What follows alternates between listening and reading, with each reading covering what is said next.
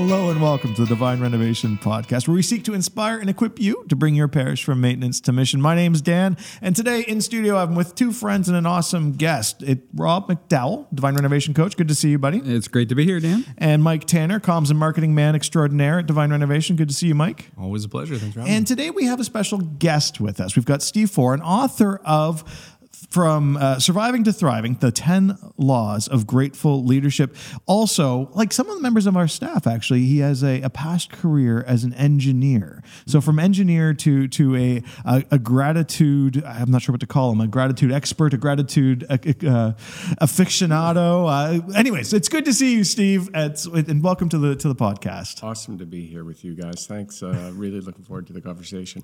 Excellent. So, Steve, I, I'm I'm very eager to talk to you about your book. Before that, though, before that, how in the world do you go from being a, an engineer to a, a, a gratitude guy? What does that look like? Yeah, good question. Um, I want to tell you, I, I'm the oldest of five.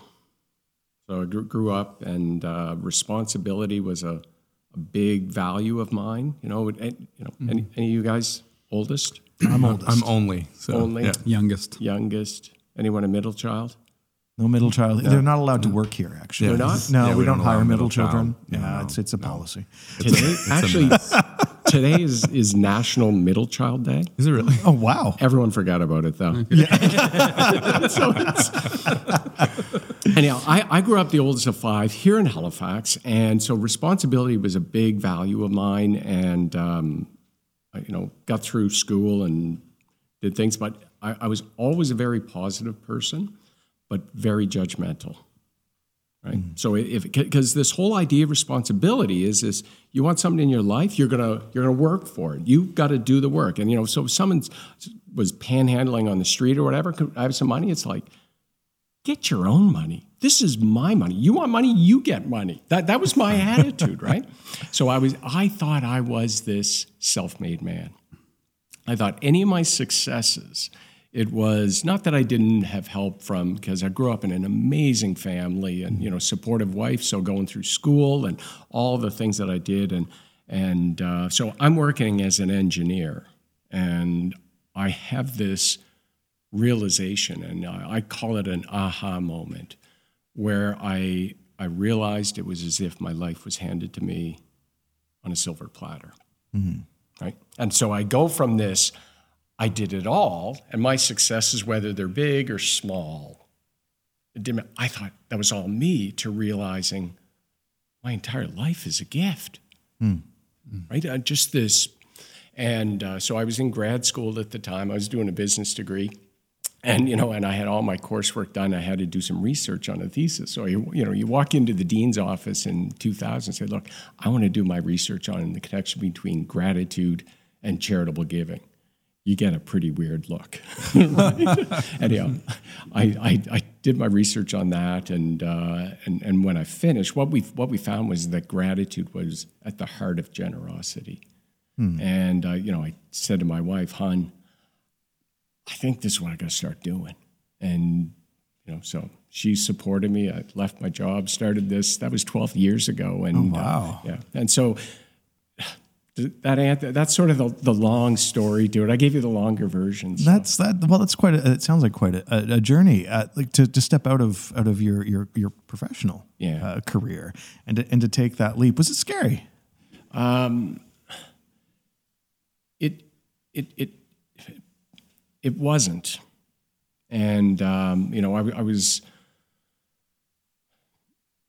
we didn't make the decision lightly there's no because you know we're not financially independent we had a mortgage we had kids that are going through school and and so it's like what do we do and i just i just felt this calling hmm. you know and and so you know you have everything written down on paper the pros the cons and you're trying to figure out do you do this do you not do this and and and I, I took it to a, a really close friend and colleague of mine. I said, you know, how do you how do you know? Like, how do I know? And, and he said, you'll just know.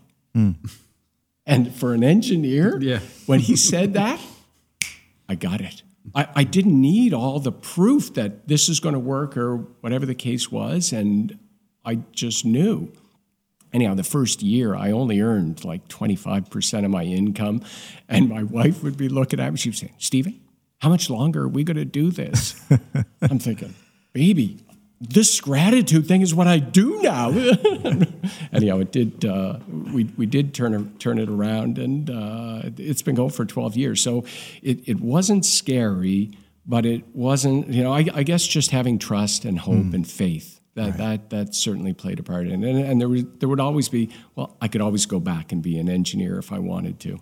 So, Steve, last week the the three of us um, had the conversation around gratitude as best we could in your absence. I, have seen it, and so we, we did our best. And, and, in fact, uh, Mike, you might remember there was a moment where where one of our co-hosts, I think it was Rob, might have mentioned uh, might have mentioned the the attitude of gratitude quote. I didn't I didn't hear anyone else bringing that wisdom to the table at that time. so, I'm surprised he didn't pay any anyone to edit that out. it's, it's amazing that got stuck in there, is yeah, it? Yeah, yeah. The attitude of gratitude, Rob McDowell. Uh, so, so you know, uh, help us understand gratitude a little bit better because you just you actually decided to write a book about it. Yeah. So what what was the driving factor there? You know, I, have been doing this work around gratitude, teaching gratitude and, and why and how to make it a, a personal and a collective practice within organizations because of the fundamental change it had in my life. Mm. And you know, for that aha moment, I didn't travel to the developing world. I didn't have this mm. major tragedy fall on my family or anything. It was just this probably over a couple months and had that realization and and it just profoundly changed who I was and seeing my life as a gift and how it just transformed how I showed up in the world as a father, as a husband, as a as a community member. And um, so I, I, just saw the power in that. So, of 12 years of doing this, it's just, I, I know that gratitude is. Um, it's at the foundation of living a thriving life. And we live in a society when we, we, we, the Western world lives in the most opulent. Mm. we live in the most opulent society in our in in, in human history, and um, you know, according to the United Nations World Happiness Report, we're decreasing in happiness. Right. You know, when you look at the work that Gallup is doing in, in, in employee engagement, and you know, for as long as they've been measuring it, like there virtually has been no change. Seventy percent of people don't like going to work. Like people are unhappy, and I was at a, a, conference last fall, which really cemented it in my mind, um, is the dream of 1 billion happier people. And uh, so, why I wrote the book is a, a step in that direction to, uh, to get this idea, this simple, simple idea, simple idea of gratitude into as many hands and heads and hearts. Because mm-hmm. this isn't just a head thing as you know. If you're if you're a disciple of, of christ you know this is you don't just get it here. You have to get it inside and gratitude is no different. And um, and i want that this book to, to, to help do that. One of the things that i that i really liked that that struck me from the book um, was when you talk about patience and kindness as you as you were discovering what you were meant to do. And i think you know we talk about people that they're unhappy in their work we're asked, you know, at younger and younger ages to make decisions about exactly what we're going to do for our future. So I was wondering if you could talk a little bit about that process for you of of how you were able to to be patient when you knew that what you were doing wasn't what you were meant to do? Mm-hmm. You know, so uh, that's a really good question. Thanks for that, Mike, because uh, it's a passion of mine to help people just not, just to have that conversation and dialogue with folks because I struggled through it. You know, I was from the outside. We I looked like oh man, perfect family and all this stuff, and I liked what I was doing as an engineer, mm-hmm. and it it shaped how I think and how I how I approach and teach gratitude and use that. But I knew it wasn't what I was what God planted me on this earth to do but I didn't know what it was. And I found myself very frustrated. And um, I remember I was working with a coach, and I, I write about it in the book. Mm-hmm. And um, when I started coaching with him, he was my coach, and uh, he said, Steve, I'm here 24 7 for you. okay. I'm thinking, yeah, like I'm going to call you Keith, right? I'm home one day working and thinking about my goals, my future, and then I'm bawling my eyes out crying because I'm feeling like I'm in the middle of the ocean, drifting in a boat with no oars, just randomly going, blah, blah, blah, blah. and it's like I know I have a purpose. Call the phone, call Keith, and uh, he said, "What's going on?" And I told him, and he said, uh, "Steve, at, at least you know." I said, "What do you mean?" Well, you know you have a purpose. A lot of people don't. We are, we're all so uniquely gifted, and it's just being able to to see and uncover and polish those gifts, and to be patient to do it. Some people can get it really quickly, and Keith just gave me permi- he gave me permission to allow myself time to find it. And that when he said that, it was like he took the weight of the world off my shoulders. But I was I still had this. I, I want to get it. I need to get to where I want to go. But it took the pressure off. It really did. I'd be curious to know, uh, Steve, because again, you, you talk about the part of this that's the head and the heart, but a lot of times when we talk about gratitude, it tends to be more anecdotal evidence or our experience, things like that. But I'd love to know in your research, uh, some of the things that were helpful, maybe from more of an intellectual perspective, whether those studies were, were there things in particular that when you came across it, like probably confirmed some of what you were thinking, but was really helpful in kind of working through some of this stuff? Yeah, and, and you know, and a lot of it, a lot of other research that has been completed in the last 15 to 20 years has really reaffirmed a lot of things that, you know, our parents and grandparents have been teaching us all along. It's like, yeah, that that makes scientific sense, so you can keep doing it, right? um, but you know what what we know intellectually with gratitude is that you know gratitude, you know, grateful people are are happier. Grateful people are more likely to uh, to achieve their important life goals.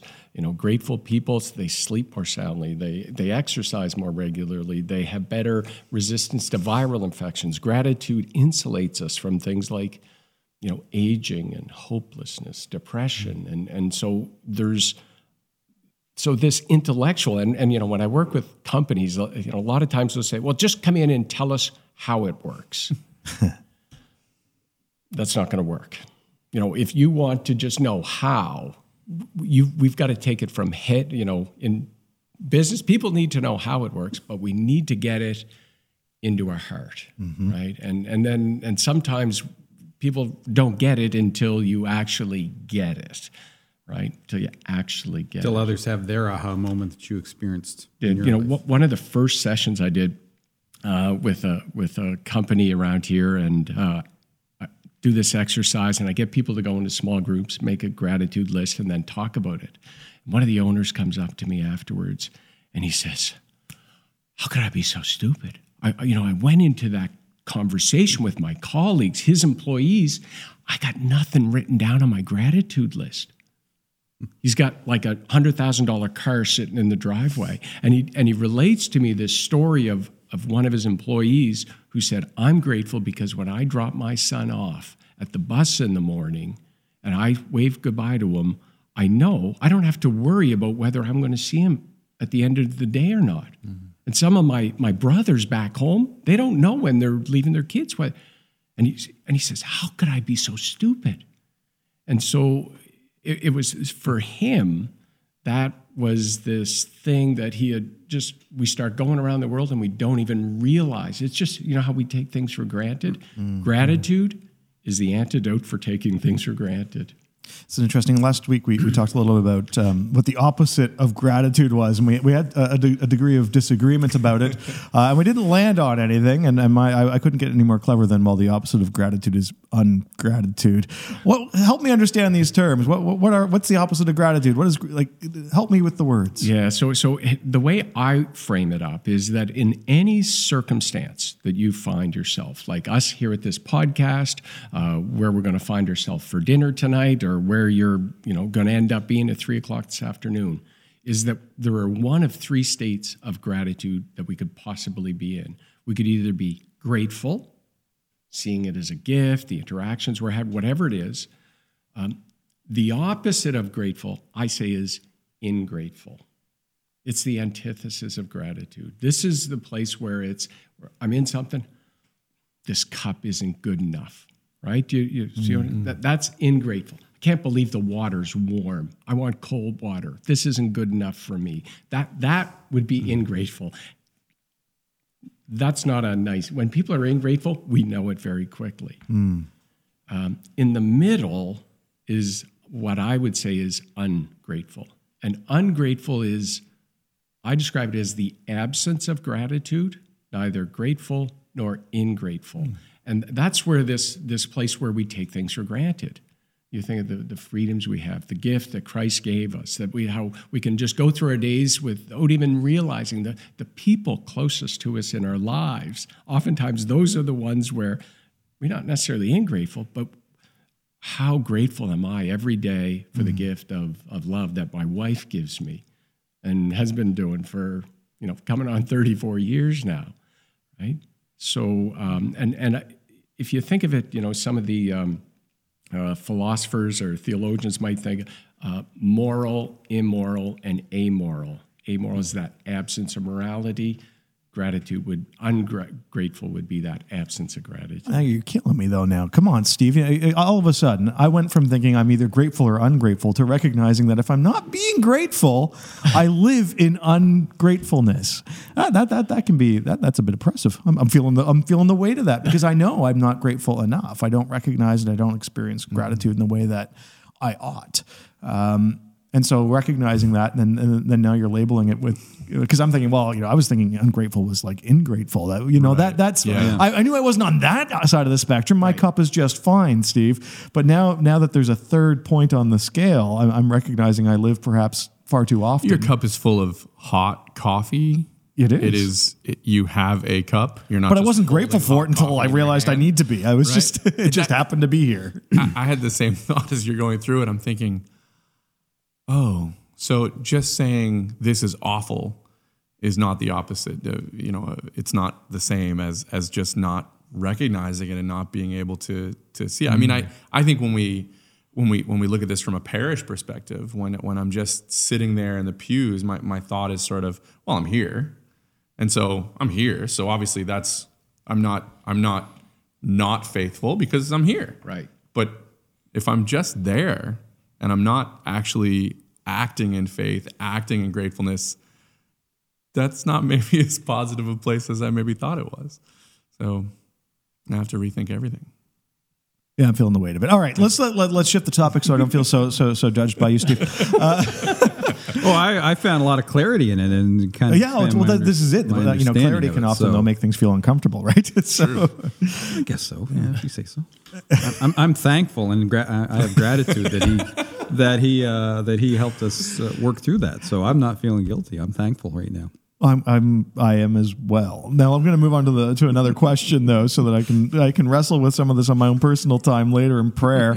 um, but so one of the things uh, related to your book, you seem to, to lean into this leadership thing. How do you how do you define leadership? You know, I think everyone would define leadership differently. Um, if you ask me this afternoon, I might give you a little different answer than I e- even give you this morning here. Um, but but to me, leadership is about influence. Uh, how you know how we influence others by how we show up. That's as simple as uh, uh, you know, because our example and how whatever we do in showing up, we influence others. So leadership to me is about influencing others, and and so the connection to gratitude because how I show up when I'm grateful is massively different than when I'm ingrateful. And Dan, just because I you know, say I know this doesn't mean I don't swing over to this ingrateful side myself too, right? Because I'm human. Uh, so gr- gratitude is this thing that it, it, it enables us and enables you and me and, and everyone to be able to show up as the you know the best leader of, of, of themselves that they can be. Well, I was just gonna say you, you talk in the in the book about the idea of you know one of one of the ideas is keep it simple, but that simple and easy are not the, the synonyms that we think they are. They they are they are very very different. So maybe uh, I was wondering if you could talk a little bit about when you're working with leaders. What are some things that you get them to do to cultivate that practice of gratefulness in their own life, so that they can then continue that throughout their, their throughout their organization? Yeah, because gratitude, you're right. It begins with me. I- Like as a leader, I can't make you or you, I can't make anyone else grateful.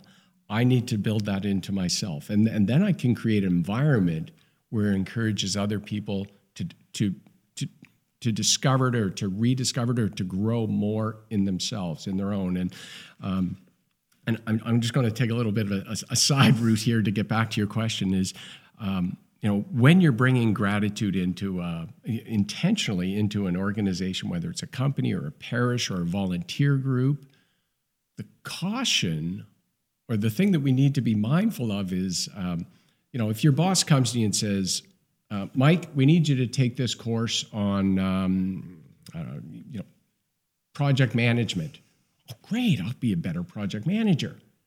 Your boss comes to you and says, "Mike, we need you to take this course on gratitude." What's wrong with me? right? So there is this natural. We got to be careful, right?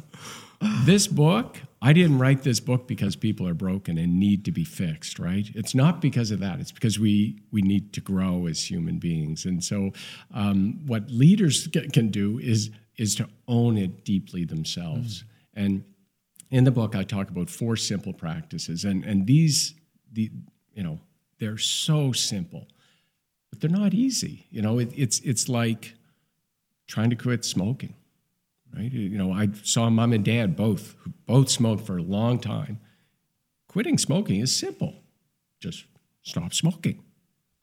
But it isn't easy, mm-hmm. and so mm-hmm. gratitude is you know similar to that. It, it, it's very simple, but it's not always easy because of the demands of everything. You know, think of daily prayer. That's simple but it's not always easy because we have all these demands and things that are pulling at us. And so the, the, the number one practice that I teach leaders is just make a list. Three things. Make a list of what you're grateful for and write it down or put it in an app. Some don't just do it up here mm-hmm. in your brain. Put it on paper or elect, record it somewhere. Let's start there and, and then start teaching that within your within your organization, within with the people you lead. And you know, when I talk about leaders in the book, I don't care if you're the CEO of Coca-Cola or you're uh, babysitting someone down the street as a 12-year-old. You are a leader because you're influencing others. Mm. Steve, you, you, started off saying that this is everybody has to uh, understand their own responsibility, but how often you find in our world today that we outsource our thankfulness to our circumstances in the sense that well, I can be thankful if, you know, I get up in the morning and my kids do everything that I tell them the first time and things go well. And then when I drive to work, I hit only green lights. And, you know, so I, you know, that's the type of, you know, my, my circumstances are all lining up for me so I can be thankful versus all that stuff doesn't happen. And then I can't be thankful because life is terrible and, you know, all that sort of stuff. Right. Do you find that uh, is a shift that people have to make, or I was just curious whether that's anything that you see or speak into. Yeah, it, it is because what what you're talking about are the circumstances of life, right? Because all of us have things that are going on in life that you could quantify as either positive, negative, or neutral, right? So everything falls into that. And what I know is that, and from every person I've talked to they all have positive, negative, and neutral things going on in their world. And it's about what, what has our attention? What has our focus? And if the negative has our attention, our focus, we get dragged down and mm. we're, we're, we're not grateful. If we can focus on the positive, it doesn't make the negative go away. This is the key. It doesn't make the negative or the challenges and, and, and things in life that we would rather put a, to the side and not have happen, it doesn't make those go away.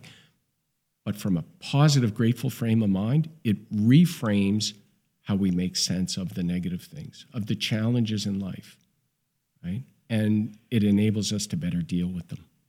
Because when we're in a, a negative state of mind versus a positive state of mind, um, our, our brains, we, we really limit the executive function of our brain. And, and the executive function is what controls critical thinking, our ability to, to, to, to, uh, to strategize. So if we're in a negative mood, that's the worst time to, to make a decision or to send an email quickly, right, with something. But being in a positive frame of mind, it enables us to make better decisions. And so, it, you know, and gratitude, it, it helps us do that. So when all these other things are happening, it shifts us to be able to spend more time over here. So we're able to see the good. Ah, I'm driving. You know, I have this vehicle that I am driving here, you know, and I'm fortunate for this vehicle. Mm. And uh, I have the time to think. Uh, you know, the traffic is long, so I have an extra half hour to gather my thoughts before I get into the office um, and not get dragged down by all the other things. I've shifted some of my some of my thought processes in that. Like, you know, I used to be someone who, if I was stuck in traffic, I would just be like, "Please, please, let you know, let me catch all these lights." And now I often think, like, especially if I'm alone, how often during my day do I get the chance to be alone with my thoughts, to think, to to do these things? And so I think it, it really shifts those things. You know, I, I think when we when we approach problems from the standpoint of we have a lot good going for us, and so now I can I can approach it. I think it just changes the whole conversation of our life uh, so dramatically. It, it totally does. Um, 10 years ago, we used to live west of Halifax in Tantallon. Our kids had friends all over the place. So it's a rural area. And if our kids were going to any friend's house, it was 15 minute to half hour drive. And I remember driving Steph to a friend of hers down close to Peggy's Cove. I got a half hour down, half hour back, and then another half hour down to get her and a half hour back. Two hours out of my night. Oh, Steph. She's 14, 15 years old. And then I just reframe it. You get to spend an hour, an hour in the car with your teenage daughter to talk to her. And the other hour, you get to drive on one of the most beautiful roads and vistas mm-hmm. in the world. What are you complaining about? And it's just that whole how you make sense of it. And what I focus on there I feel it in the essence of my body, whether I feel dragged down by my negative per, uh, perspective on it or a positive, uplifting take. Mm-hmm. Mm-hmm. Steve, uh, a lot of the people who listen to our podcast are in leadership roles inside of churches, whether they're pastors, priests, um, or, or in lay leadership of some variety. In your book, you talk about the hierarchy of, of leadership. Can you take us inside the mindset of a leader? Yeah, I, I, just at the highest level, right? So I, uh, you know, we work up from this, uh, you know, four tiers. And so you think at the bottom is surviving, right? And that is where life is drudgery and all aspects of life. Uh, the next level is striving. And striving, just in a, in a nutshell, is life's hard work. Like everything seems like a struggle. Arriving is that's a good place. You know, we might find ourselves slipping back, you know, into into striving mode and thriving is where life is a it's a playground. And and when I say that, it doesn't mean that we don't have challenges, right? Whether they're financial, relationship, physical, um, it doesn't mean we don't have challenges. It just it change it, it, it's really about how we make sense and how uh, uh like really mindset is foundational it, it's based on what our beliefs and attitudes are about how we make sense of the world and when i'm in a survival mindset or striving mindset i'm not able to live you know i'm comparing myself to others mm. i'm not comparing myself again only to the you know the, the person that i aspire to be right you know, because a, a thriving mindset, I'm not comparing myself to others and what others have because I'm grateful for what I have. It might, I'm, it's okay for me to want something else, but it doesn't mean that I don't, I'm not grateful for what I have today. And, um, you know, one of the things that I see is just so many people stuck in this, um, you know, mindsets of, of, of survival, not being able to break through to, and, you know, and spend more time arriving or uh, ideally thriving. And um, and you know, I I see an invisible barrier that that keeps people stuck there, and and that barrier is uh, you know to remove it, just hold on to one simple belief. I am worthy, and I have much to be grateful for. That's simple. Just hold on to that belief. Hmm. right? You are worthy and you have much to be grateful for.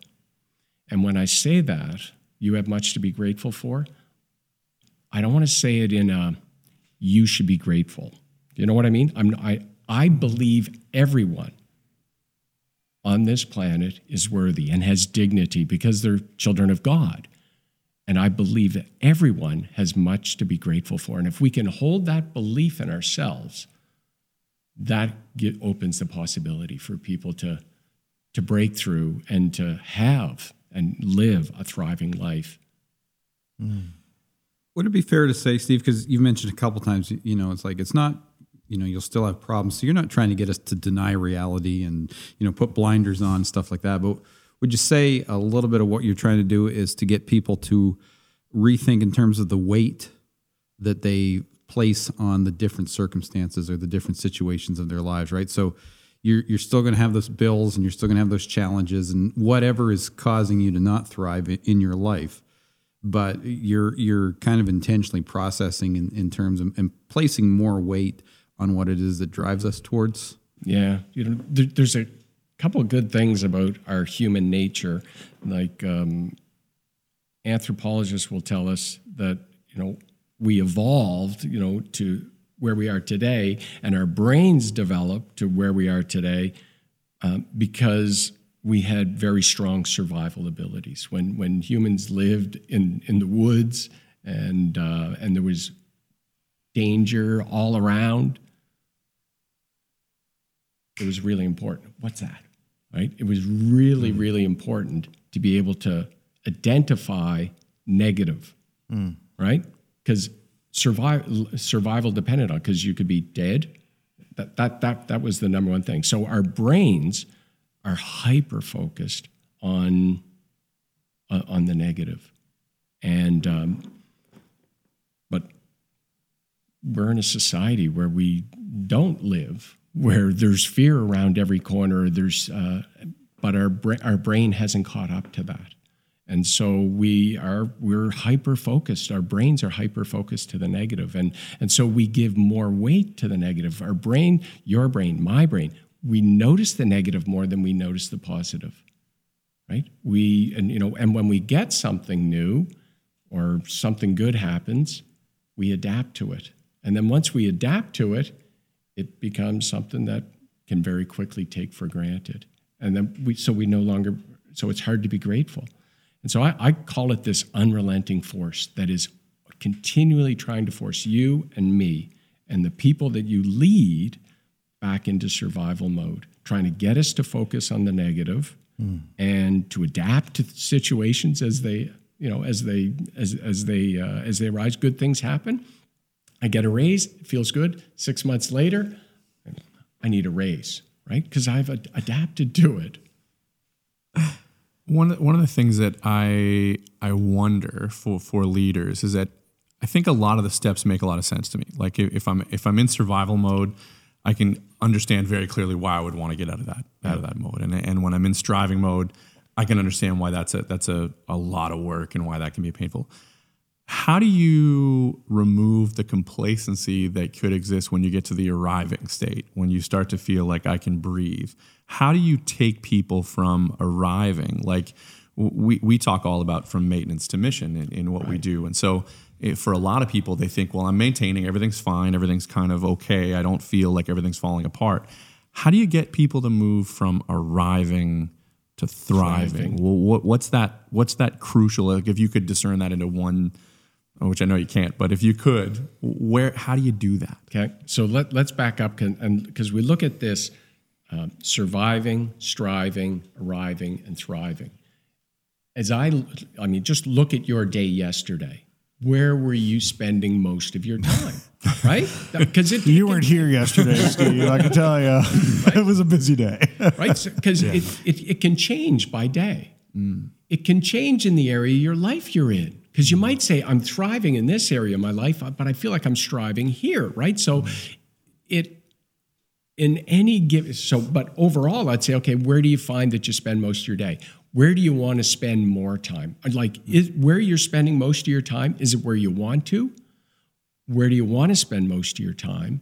And then, uh, okay, well, what we know Uh, Martin Seligman has a, a model for human flourishing, and it's called PERMA positive emotion, E, P for positive emotion, E for engagement, emotional commitment to whatever you put your hand to. Uh, R are positive relationships. So you got these positive relationships with the people in your life. Uh, M, meaning. You have a sense of meaning by what you do. And A is achievement. So you're you're contributing and making a difference, right? And so under this model are 24 positive character strengths. Um, everything like hope, love, learning um, that that underlie it. And so one of his uh, former PhD students said, 24. How do I work on 24? Like to your point, how do you get from yeah. there to there? He said, How do I work on 24? What if I work on one? So he took a study, boiled it all down. Guess what the one character strength to work on is? If I had to guess, it'd be gratitude bingo, you're going to get something at the end of this. Prize. Right? It's amazing. So gratitude is this thing. This is that best predictor of living mm. a flourishing, thriving life. Mm. And so what I would say is just keep doing that same thing, making your gratitude journal every mm. single day. right? Mm-hmm. To, yeah. to spend more time there. This is a journey, right? To expect something's going to happen bang just like that overnight. That, that's not realistic. So what we want to do is is is build and train our muscles, our gratitude muscles, which is really how our brain's wired.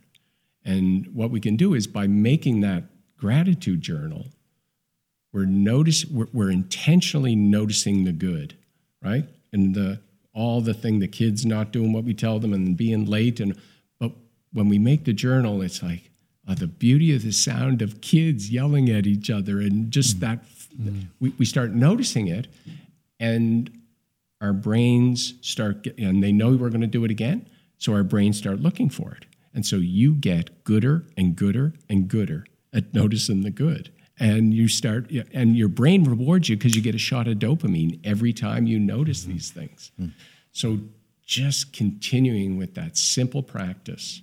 What I, I was just reflecting on when you're talking about the concept of human flourishing, and a lot of what you were sharing was if you go back to even like the creation story in Genesis, how God created humans, right? Like God created humans to flourish. And I, I don't remember all five, but you talked about relationships and achieving. You know, we were we were created for God to, you know, subdue the earth and multiply and things like that, you know, and then obviously we're we have to wrestle through our, our brokenness, but you know, through through Christ coming to the cross, he wants us to come back and and allow his presence to bring us to a place of wholeness where we can flourish you know and and the fact that that what you're sharing is very consistent with the outcomes of what we want to see happen in people's lives you know from the standpoint of yeah we were created to be whole people. We were created to flourish you know um, it, isn't the, the, the struggles and the frustrations and the pain and the hurt that we go through isn't anything that god uh, de- designed us to experience in life. It's a consequence of, of living in a fallen world but coming back to a place do we have a vision of flourishing uh, in our lives, as opposed to you know, and I think gets back to you know that that uh, thriving part of things that that we can, and that this is something that God uh, desires for each of us uh, in our lives as well. So it's not uh, a purely uh, while people probably have the ability to do it in their own strength, it's not something we necessarily have to do in our own strength mm. as well, right? Through this the standpoint of having Christ's presence in our lives with us. Right.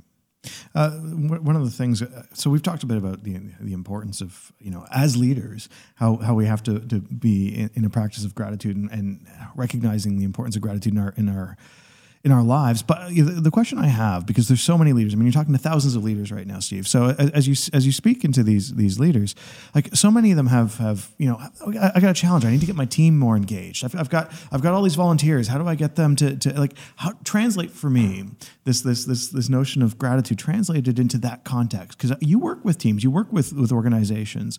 So make it real for me. What what what should I do?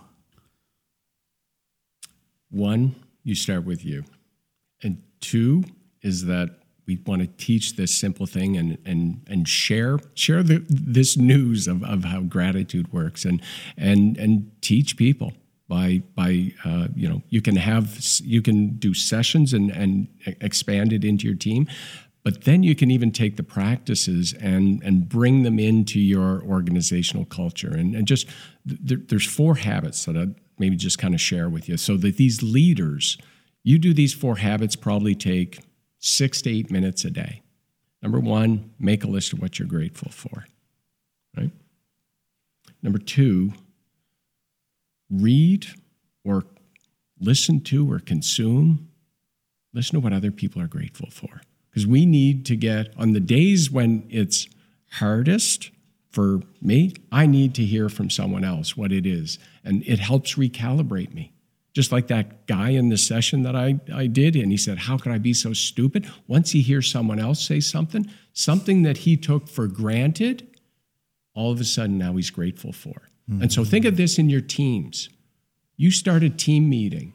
Okay, what we're going to do is everyone, we're going to go around the table, we're going to say something we're grateful for. And when you're starting, you know, sometimes for people, depending on, you know, where they are, you might say, just what was the best part of your day?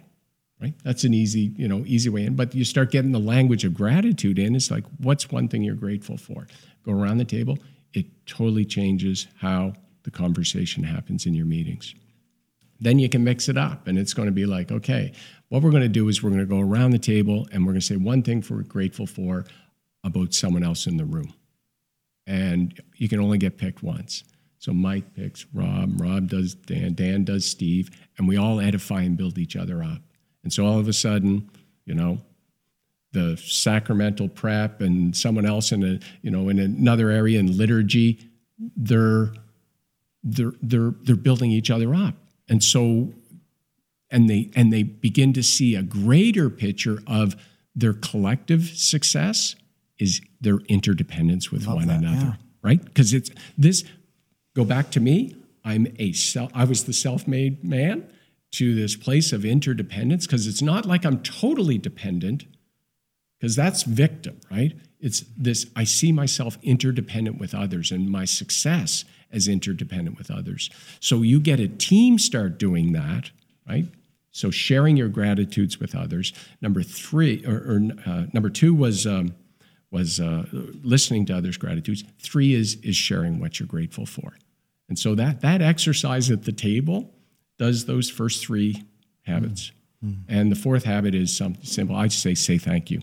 Is and that's the expression of gratitude. Because gratitude, there's two sides to it. It's like a coin Internally, we experience it um, as a feeling. Primarily, it's a feeling, but that feeling causes us to need to act and do something, right? Because when you receive a gift, which is what gratitude is about, you get that feeling when you feel like you receive a gift, what do you want to do? Say thank you. And so, in saying thank you could be smiling. It could be saying thank you. It could be let's go to lunch, grab a coffee. It, uh, there's a number of different ways. Um, so using those and teaching those those four simple practices. Have you seen it make a difference, Steve? Has it made a difference in teams you've worked with or teams you've, you've heard about? Yeah, so, you know, so there's a couple teams that I've worked with over an, an, a number of years, and what what I see and what the leadership team tells me is that what they see is a greater understanding and empathy between people within the team. Right. Very seldom would it show up externally to clients or whoever they were serving, but internally, you know how teams sometimes, when we're on a team, we can be really hard mm-hmm. on our colleagues uh, and really very quickly begin to focus on all the negative things and how they're hindering team to be able to um, be more cohesive yeah. teams. What I love about it, Rob, is, is it makes me think of how we how strongly we push at Divine Renovation, how strongly we push having a healthy culture. And, and you know because we, we know culture eats strategy for breakfast that you know culture is what drives uh, an organization and, and it's it's often one of the things that's hardest to shift and when a parish needs to shift its culture. The challenge that that presents is, is, is actually, it's, it's so monumental. And that's one of the things I know a lot of our parishes wrestle with.